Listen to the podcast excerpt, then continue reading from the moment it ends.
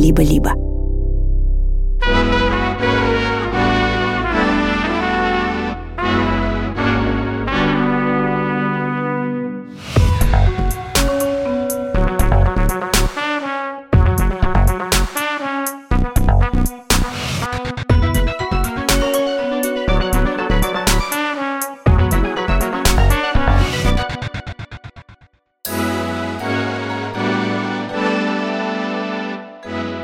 Привет! Это подкаст о нонфикшене «Краткая теория всего» от студии подкастов «Либо-либо».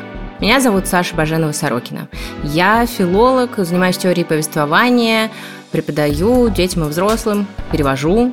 И, в общем, я очень люблю читать книги. А меня зовут Лиза Каменская, я издаю литературный журнал «Незнание», выпускаю и иногда редактирую подкасты, и тоже очень люблю читать.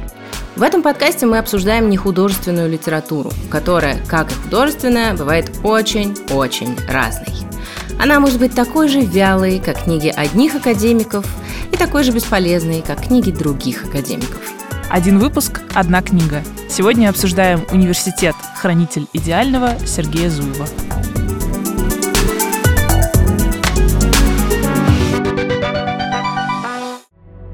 Университет – хранитель идеального. Нечаянные эссе, написанные в уединении. Автор Сергей Зуев. Книга вышла в 2022 году в издательстве «Новое литературное обозрение». Сергей Зуев – профессор, преподаватель и, до совсем недавнего времени, ректор Шанинки. Над этой книгой он работал 8 месяцев в СИЗО, куда его заключили по так называемому делу Ранхикса. В книге Зуев размышляет, что такое идеальный университет, какими должны быть образовательные программы и зачем нужны академические свободы. Сегодня обсудим, нужен ли книге жанр и почему авторы, некоторые, заставляют читателей чувствовать себя тупыми.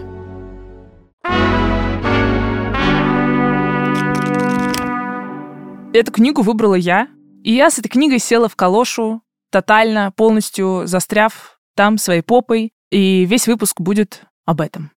Я думала, что это будет такая классная книжка от несправедливо заключенного в СИЗО, либерала, про то, каким должен быть свободный университет, какие там должны быть все свободные, и преподаватели свободные, и вообще, может быть, университет — это какая-то репрессивная структура, и идеальный университет — это когда мы все учим друг друга любить. А, ладно, нет. Ну, не настолько, конечно, но я все равно ожидала чего-то прогрессивного и классного, и у меня были причины. Ну, в смысле, я не просто так этого ждала. Во-первых, Сергей Зуев — ректор Шанинки. Это частный университет, который был основан в 1995 году известным социологом Теодором Шаниным, собственно, поэтому ее называют Шанинкой. Официальное название Шанинки – Московская высшая школа социальных и экономических наук. И это один из лучших именно гуманитарных университетов. И у меня есть знакомые, которые там учились или даже сейчас учатся, и я, в общем, слышала только хорошие. Я вообще-то сама тоже училась в Шанинке. Я ходила на э, курсы современной литературной практики, которые в Шанинке проходили и как-то к ней были привязаны. А с 2018 года у Шанинки появляются разные проблемы. Сначала у нее там пытались отозвать аккредитацию аккредитацию. Потом случилось вот это вот дело Ранхикса, когда Сергея Зуева, а, Марину Ракову э, и еще некоторых людей обвинили в хищении каких-то громадных сумм, что они заключили какие-то неправильные трудовые контракты. Ну, короче, все это связывают с тем, что а, вот они хотели делать какие-то там э, цифровые программы в обход э, государственных монополистов в этих областях.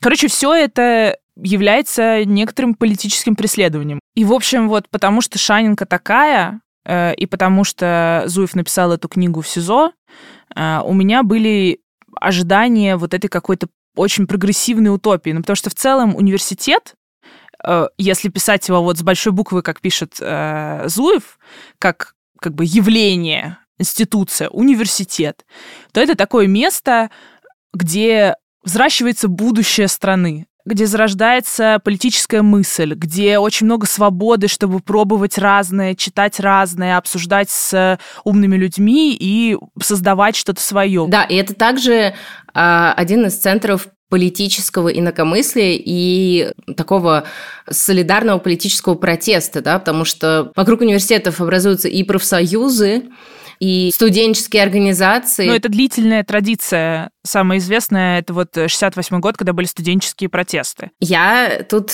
видимо, время флекснуть семьей, как я делаю периодически. Филолог Александр Баженова Сорокина. Ну, правда. Давай флекс. Ну, я в свое время пошла работать в университет, заниматься академией, а не просто учиться там, думая о такой фигуре, как мой прадед, получается, дед моей бабушки, Николай Матвеевич Любимов, он был э, патологоанатомом и врачом, и в какой-то момент, недолгий, был ректором Казанского университета, ровно в период волнений 1904-1905 года. И к сожалению, я не могу найти этому каких-то письменных источников, подтверждающих эту историю, но во время э, очередных протестов студенческих Любимов защищал их от полиции, выбегал сам на улицу э, зимой ну вот с 1905 на 1906 год, и заработал пневмонию. И, собственно, он в 1906 году, в феврале, умер от плеврита левостороннего. И то, что он умер от плеврита, всюду написано. То, что он действительно там как-то с этими студенческими протестами был, я не знаю. Но легенда такова, и для меня это было очень важным в жизни. Ну, типа, я предполагала, что да, в смысле, вот так вот и живут ректоры. Стоят э, за своих студентов просто горой. Ну да, да, именно. Да, да. У меня еще было дополнительное ожидание именно из-за того, что книга написана в СИЗО, и я читала некоторые э, книги, которые тоже написаны там в заключении, или написаны в ГУЛАГе, или написаны еще где-то. И я как-то привыкла, и мне казалось, что естественно, что человек, который пишет книгу в таких условиях, про эти условия что-то в книге напишет. Типа, я, вот меня заключили по такому-то делу, это там часть политического преследования независимых э, университетов, и вот что я думаю там по поводу э, университетов в целом, как они должны быть устроены в идеальной России будущего. Но этого там вообще нет. Немножко совсем в начале, где он благодарит всех, кто там прислал ему письма, э, приносил литературу, какие-то выписки, в общем, помогал с редактурой, и прочее. А, и все. На этом финито. Это э, понятное ожидание, хотя Тут надо, наверное, вернуться к тому, что мы говорим о тоже, как ни странно, жанре. И это жанр так и называется тюремная литература или литература, написанная в заключении. И литература, написанная в заключении, это в силу непреодолимых обстоятельств. Совершенно любая литература, потому что в заключении оказывается кто угодно в нашем мире. От э, тюремных дневников, которые напрямую э, рассказывают про быт, э, жизнь тюрьмы, э, да, и художественных текстов, которые все равно тоже про этот быт, как, не знаю, колымские рассказы э, Шаламова, да, а до художественных произведений, написанных в заключении, которые никакого к этому отношения не имеют, э, вроде Дон Кихота Сервантеса или, прости господи, э, бестселлера Шантарам. Вот. Это очень-очень интересный спектр Дон Кихот был написан в тюрьме. Да, в заключении. Но это был такой плен, тюрьма-плен. Ну да. Шок. Ну да. Д Дон Кихот про университеты. Дон Кихот была единственной книгой из всего списка литературы зарубежной, которую я не прочла, которая мне попалась на экзамене. Я честно сказала, что я ее не прочла. И Владимир Легойда, пресс-секретарь э, патриарха э, России и главред э, православного журнала «Фома», э, отпустил меня с Богом, поставив мне пятерку, за что ему большое спасибо. Продолжаем вещание. А я начинала как сервантист. Ну, в смысле, на втором и третьем курсах я писала курсовые по Дон Кихоту. Так вот, я совершенно не знаю ситуацию Зуева в плане того, как, как бы что сейчас он мог себе позволить написать, что нет.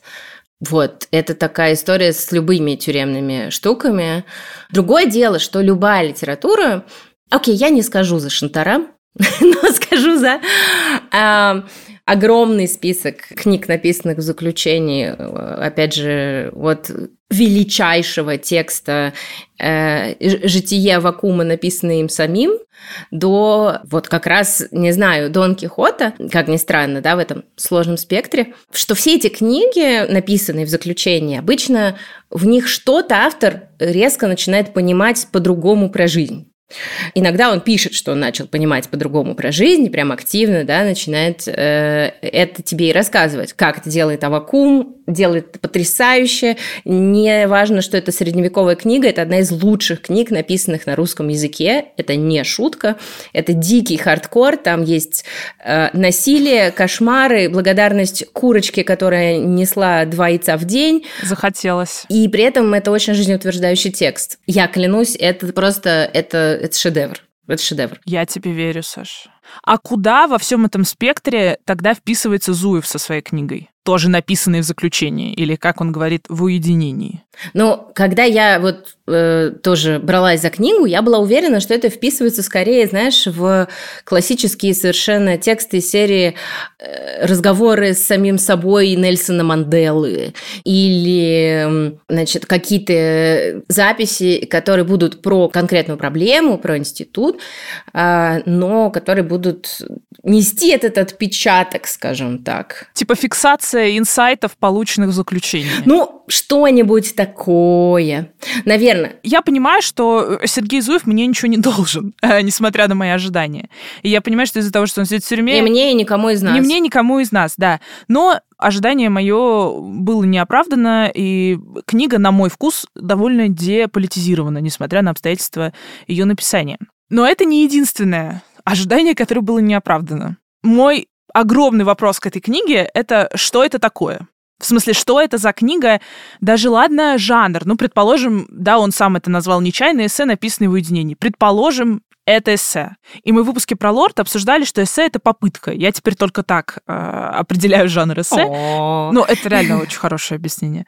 Вот. Это какое-то размышление, мы за ним следим. И в целом Наверное, мы следим за неким размышлением Сергея Зуева иногда, э, но не всегда. И он сам, кажется, не до конца понял, что он хочет написать. Короче, он пишет огромное предисловие, очень большое, в котором он несколько раз по-разному пытается характеризовать книгу, так и не придя к чему-то одному. То есть э, в одном месте он пишет, что это коллективное воспоминание, что я вообще тоже не понимаю, что такое коллективное воспоминание. Тогда, наверное, там должны были бы быть отрывки из разговоров с, там, с другими шанинцами, с какими-то коллегами, их прямая речь. Этого нет. Почему это коллективное воспоминание, я не очень поняла, видимо, потому что он олицетворяет Шанинку в данном случае и за весь коллектив что-то вспоминает, не уверена.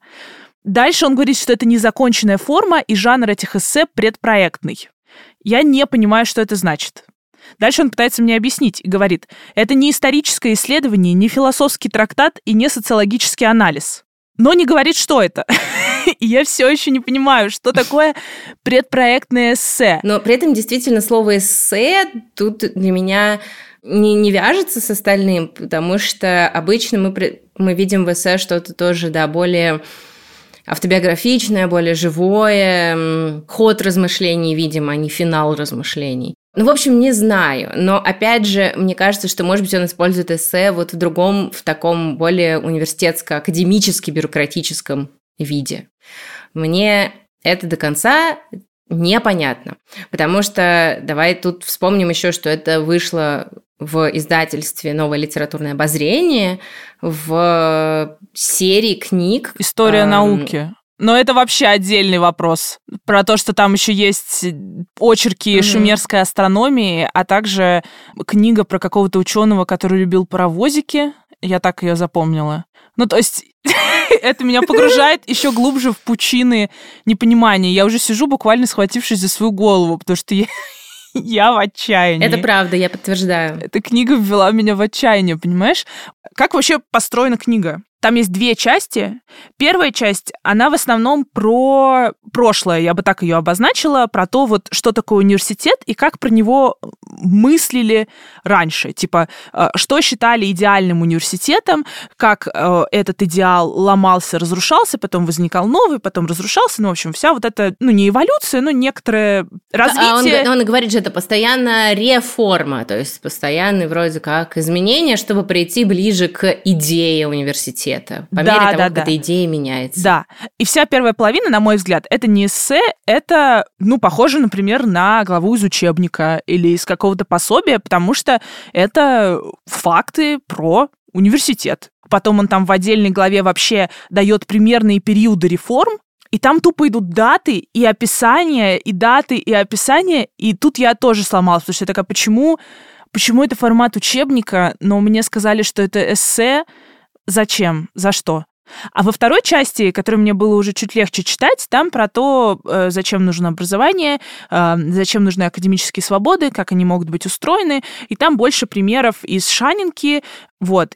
Я с предисловия начала ничего не понимать. И продолжила ничего не понимать всю книгу. Я ее дочитала, и это похоже на... Я вот сегодня смотрела э, в Ютубе шорцы про Дэвида Гогинса. Это такой чувак, который служил в американской армии морпехом, э, морским котиком этим, а они известны тем, что там типа жесткая тренировка, вас готовят к выживанию в холодной воде 12 часов подряд. И он рассказывает такой, Каждое утро я просыпаюсь и бегу 7 миль. Почему? Потому что я ненавижу бегать. И я хочу начинать свое утро с превозмогания. Я хочу начинать свое утро с того, что я ненавижу делать. И вот когда я утром просыпалась, делала кофе пыталась читать университет, я чувствовала, что я вот Дэвид Гоггинс, я просто, я морпех, я тренирую свое сознание, и э, э, плавание в холодной воде 12 часов подряд несравнимо с чтением книги Сергея Зуева, потому что когда ты плаваешь в холодной воде, ты хотя бы не чувствуешь себя тупым. А мне очень не нравится чувствовать себя тупой, потому что одна из моих как бы идентификаций это то, что я умная, а, а не красивая или еще какая-то. Вот умная и смешная. И Зуев просто как термит подточил этот мой столб моей самой идентификации. Да. И я не понимаю, за что. За что? А я тебе могу сказать. За что? Давай, Знаешь, Саша. Это, нет, не совсем за что. Зачем? Давай. К сожалению, на мой взгляд, это и есть одна из основных черт университета с большой буквы в России. Университет с большой буквы в России как будто бы создан для того, чтобы сказать тебе, что ты всегда недостаточно умная для университета с большой буквы. Э, я почувствовала ПТСР, которое у меня было перед множеством экзаменов, предзащитой и защитой диссертации. Есть всегда э, вот момент, когда сколько бы ты ни готовился, что бы ты ни делал, когда тебе подойдут и так как бы как жирно, не знаю, по прыщу на лбу, знаешь, так типа пальцем, такая, вот же вы, кожа у вас, конечно. Вот так только с умом, да, то есть эм, обучение и работа в университете всю мою жизнь до сегодняшнего дня, к сожалению, отмечено тем, что я всегда замечала вот эту элитарность, в которую тебя ну так, с каждым годом потихоньку чуть-чуть больше пускают. Тебе все время говорят, что ну, ты пока недостаточно умный, но чуть умнее стал. Например, когда я поступила в аспирантуру, то преподаватель, которого я, в общем, боготворила, правда, великий преподаватель, без вопросов, а вдруг начал обращаться ко мне по имени, при том, что предыдущие пять лет я была уверена, что он просто не знает, как меня зовут. А, видимо, просто я сменила статус. Сменил статус, и теперь у меня есть имя. Окей, класс. Значит, когда я стала работать, мой статус еще немножко подкрутился, изменился, но не до конца. И это не до конца мне звоночками звенело каждую сессию каждую защиту дипломов, когда, например, мои дипломники писали по каким-то слишком незначительным темам, и поэтому им можно было занижать оценки. Потому что это просто недостаточно... Мало причастных оборотов в заголовке Александра у ваших студентов. Да. Когда они научатся писать по-умному. Именно так. Вообще вот это ощущение того, что простота это плохо. Хуже воровства, как известно, Саш. Хуже воровства. Я была как раз тем человеком, который э, пришел на первый курс э, в МГУ, а, пиша все с депричастными оборотами, потому что я обожала Пруста, мне казалось, что это офигенно. Меня все время все просили уменьшить мои предложения и все такое. Спасибо за это людям, я стала лучше писать. И в какой-то момент я абсолютно серьезно поняла, что я плохой, уч... плохая ученая ровно потому, что меня не, вот, не возбуждают меня сложный академический текст. И я сейчас это знаю и признаю. Меня не возбуждает сложный академический текст. Что делать, не знаю. Ну, то есть я сделала, что сделала, ушла. Но ты хотя бы понимаешь сложный академический текст, видимо.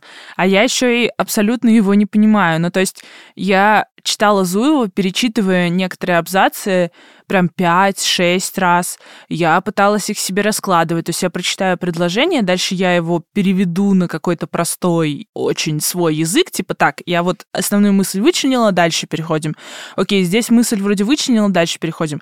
А в итоге у меня получается, вот я прочитала типа абзац, расшифровала, и у меня получается такая простая в конце мысль, что я начинаю сомневаться, что я правильно расшифровала. Я такая, так, если во всем этом абзаце он говорит типа критика университета изнутри университета это хорошо, почему это тогда было так сложно написано? Наверное, я что-то, что-то я упустила. Не просто так же вот это вот сделано. И мне постоянно приходилось себе напоминать, типа, Лиза, ты не тупая, ты умеешь читать сложные книги. Возможно, просто действительно здесь а, не нужен этот сложный язык, и эта проблема не твоя, а проблема автора. И я я была разочарована таким языком еще и потому, что я видела вот Сергея Зуева как ректора университета, где так не делают. Типа, где от этого отказались. Они поняли, что просто это неплохо, а э, и сложно это нехорошо. А хорошо это когда отвечает задачам. Слушай, но для меня это вопрос того, что мне кажется, э, что часть людей таким языком думает. И я таких людей знаю. Но есть такая, короче, я помню, как когда-то моя научница, кстати, э, рисовала мне такую картинку или что-то такое. Значит, что у нас есть три варианта. Значит, мы пишем сложно о простом – плохо. пишем сложно о сложном – нормально. И пишем просто о сложном – хорошо. вот. Но так мало людей соблюдают эту красивую картинку.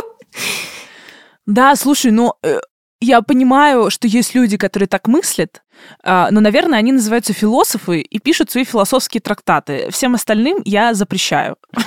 Я запрещаю так писать, потому что Слушай, это меня унижает. Я возмущена. Но мы с тобой читали Фуко еще раз. Да блин, Фуко просто изи катка, изи катка. Вот он может, почему Сергей Зуев не может? Ну, во-первых, Фуко писал про тюрьмы не из тюрьмы. Ну, еще раз, с одной стороны, мы с тобой не имеем права никак, ничего предъявлять Зуеву, не в том положении, и все. С другой стороны, просто интересно, для кого он тогда это пишет, и кому он хочет эту книгу адресовать. Э, и я ждала каких-то обсуждений демократизации университетского образования, демократизации образования вообще, разговора о том, что Про это вообще быть... ничего нет в исторической перспективе или сейчас вообще. Да, и это меня особенно особенно как-то, ну, ранило, что ли, потому что я этого ждала бы от Зуева вообще в любом случае, но от Зуева, сидящего в СИЗО, вот это вот в уединении, я ждала этого как будто в 10 раз больше, именно потому, что э, возвращаясь к тому, что мы с тобой говорили про э, тюремную литературу, мне всегда, э, когда я читаю, что вот, окей, эта книга написана в тюрьме, или в СИЗО, или в другом виде да, там, в колонии, короче, в каком-то месте лишения свободы. А для меня это всегда еще про то, что э, автор должен сменить перспективу в какой-то момент, потому что э, в его жизни настает такой момент, когда он из своего привычного пузыря информационного, социального и так далее переезжает вообще в другую совершенно среду. И, эта среда состоит из людей, с которыми он ежедневно общается. Ты в любом случае лишаешься своего места э, в иерархии, где ты был, и места вот в мире пузырей, где ты был, и обнаруживаешь других людей обнаруживаешь других людей, тут это мем с Натали Портман и Эйнакеном, обнаруживаешь ведь? Да, вот. Ведь? Да, в какой-то момент он есть там у него момент, когда он говорит как будто об излишней демократизации образования сегодня, да, да. но тоже не договаривает, чтобы я достаточно четко поняла, что окей, да, ты консерватор. Знаешь, вот когда ты мы как будто не читали, понимаешь, что он э... думает до конца. В смысле, ты читаешь, и ты такая, так, да, ты задал два вопроса. Да. Или вот я, мы с тобой разбирали, когда «Охотника за разумом», вот мы читали человека, который мне, например, чисто политически явно сильно не близок. Но за счет того, что он мне рассказывает, вот такой у меня опыт, вот я ловлю этих гадов всех и хочу, чтобы, значит, они все, значит, на электрическом стуле были, потому что их излечить невозможно. Я вижу его логику, я не согласна с ней, но мне понятна логика, я ее вижу, все окей, я поняла. Я не поняла э, логику, и я не поняла, какой идеал университета сейчас видит Зуев. Но на самом деле, несмотря на то, что книга «Университет. Хранитель идеального» не стала хранителем моего идеального и твоего, и мне было сложно читать, э, ты все поняла, но тебе не понравилось то, что ты поняла. В общем, несмотря на все это, я должна сказать, что политическое преследование любого университета — это очень плохо и осуждается мной лично. И мной лично тоже. Нами лично. Это очень серьезно. А, и буквально за день до записи стало известно, что в Шанинке будет новый ректор э, Мария Сигова, э, которая до этого была ректором некого Международного банковского института имени Собчака. Также она депутатка Единой России. И, в общем, ничего хорошего от этого назначения, кажется, ждать не приходится. Не приходится. Зуев вроде как останется неким научным руководителем, но что это значит, непонятно. Какое будущее ждет Шанинку, тоже непонятно. Некоторые пишут, что, возможно, возможно, это вообще последний год э, ее существования, вот сейчас она там доучит студентов и все, из нее сделать что-то другое. И это все как бы печальные новости, и то, что мне лично не нравится книга Сергея Зуева, и то, как она написана, не отменяет того, что Сергей Зуев должен быть на свободе.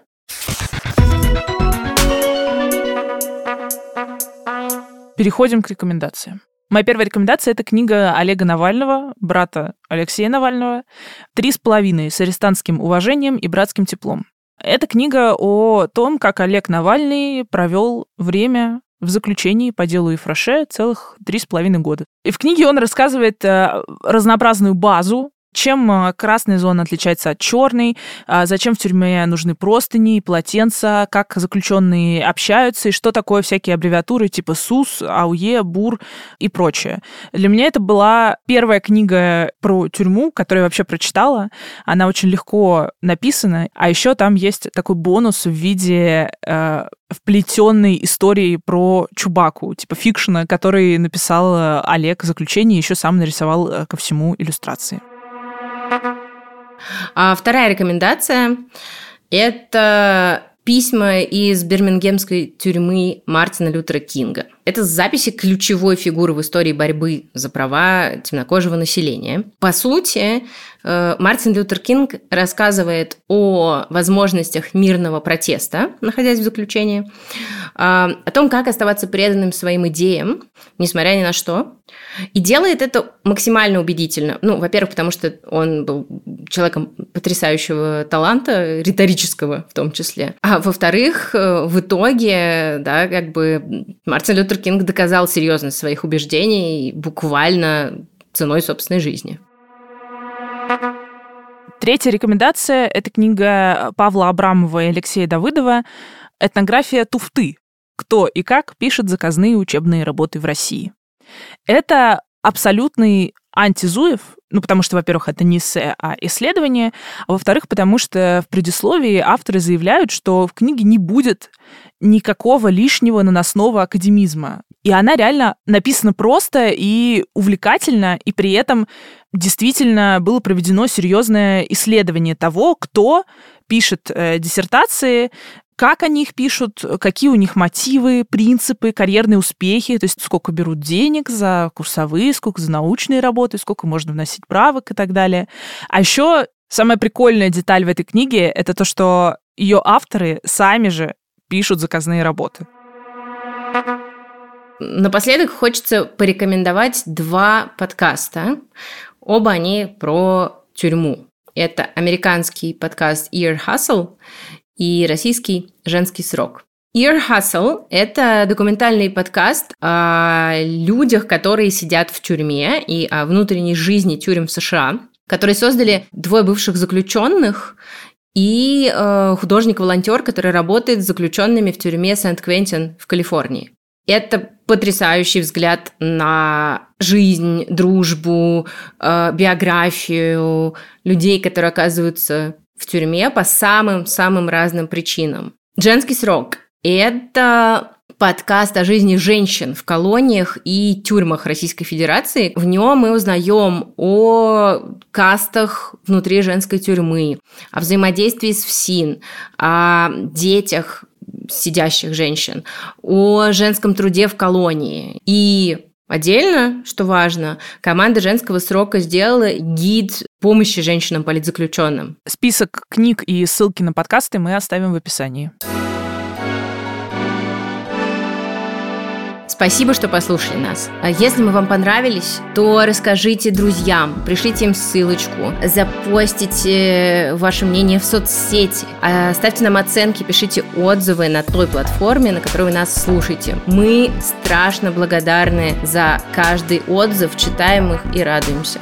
А еще вы можете с нами связаться. У нас есть специально для этой цели Telegram-бот, на который есть ссылка в описании выпуска. Вы можете там задать нам вопрос, а, можете поделиться своим мнением, можете рассказать, какие мы классные, вообще оставить любую обратную связь. Мы такому всегда рады. Это был подкаст «Краткая теория всего» от студии «Либо-либо». Над подкастом работали продюсерка Настя Медведева, редакторка Настя Якубовская, звукорежиссер Юрочка Шустицкий, а джингл написала Кира Вайнштейн.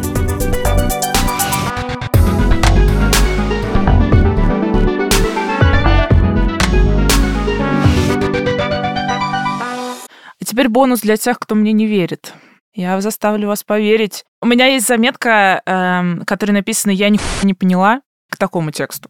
Я бы объяснила вам контекст, но я его не понимаю, поэтому э, неважно. Поэтому предлагается третий вариант, согласно которому суть и содержание идеи, в скобках университета, проступает наиболее явным образом в точках наиболее сильных изломов, в скобках реформ, вскрывающих скрытую в обычной жизни механику и источник Устойчивость понятия и института, который стоит за этим понятием, не просто формальная характеристика, но не в меньшей степени и критерий их цивилизационной, исторической и культурной значимости. Жесть, я уснула. Дорогие друзья, у студии «Либо-либо» есть платная подписка – с ней вы получите доступ к дополнительным выпускам разных подкастов, например, «Закат империи», «Запуска завтра», «Зависимости», «Новой волны», а скоро еще и к другим. Подписаться можно в приложении Apple Подкасты или в Телеграме.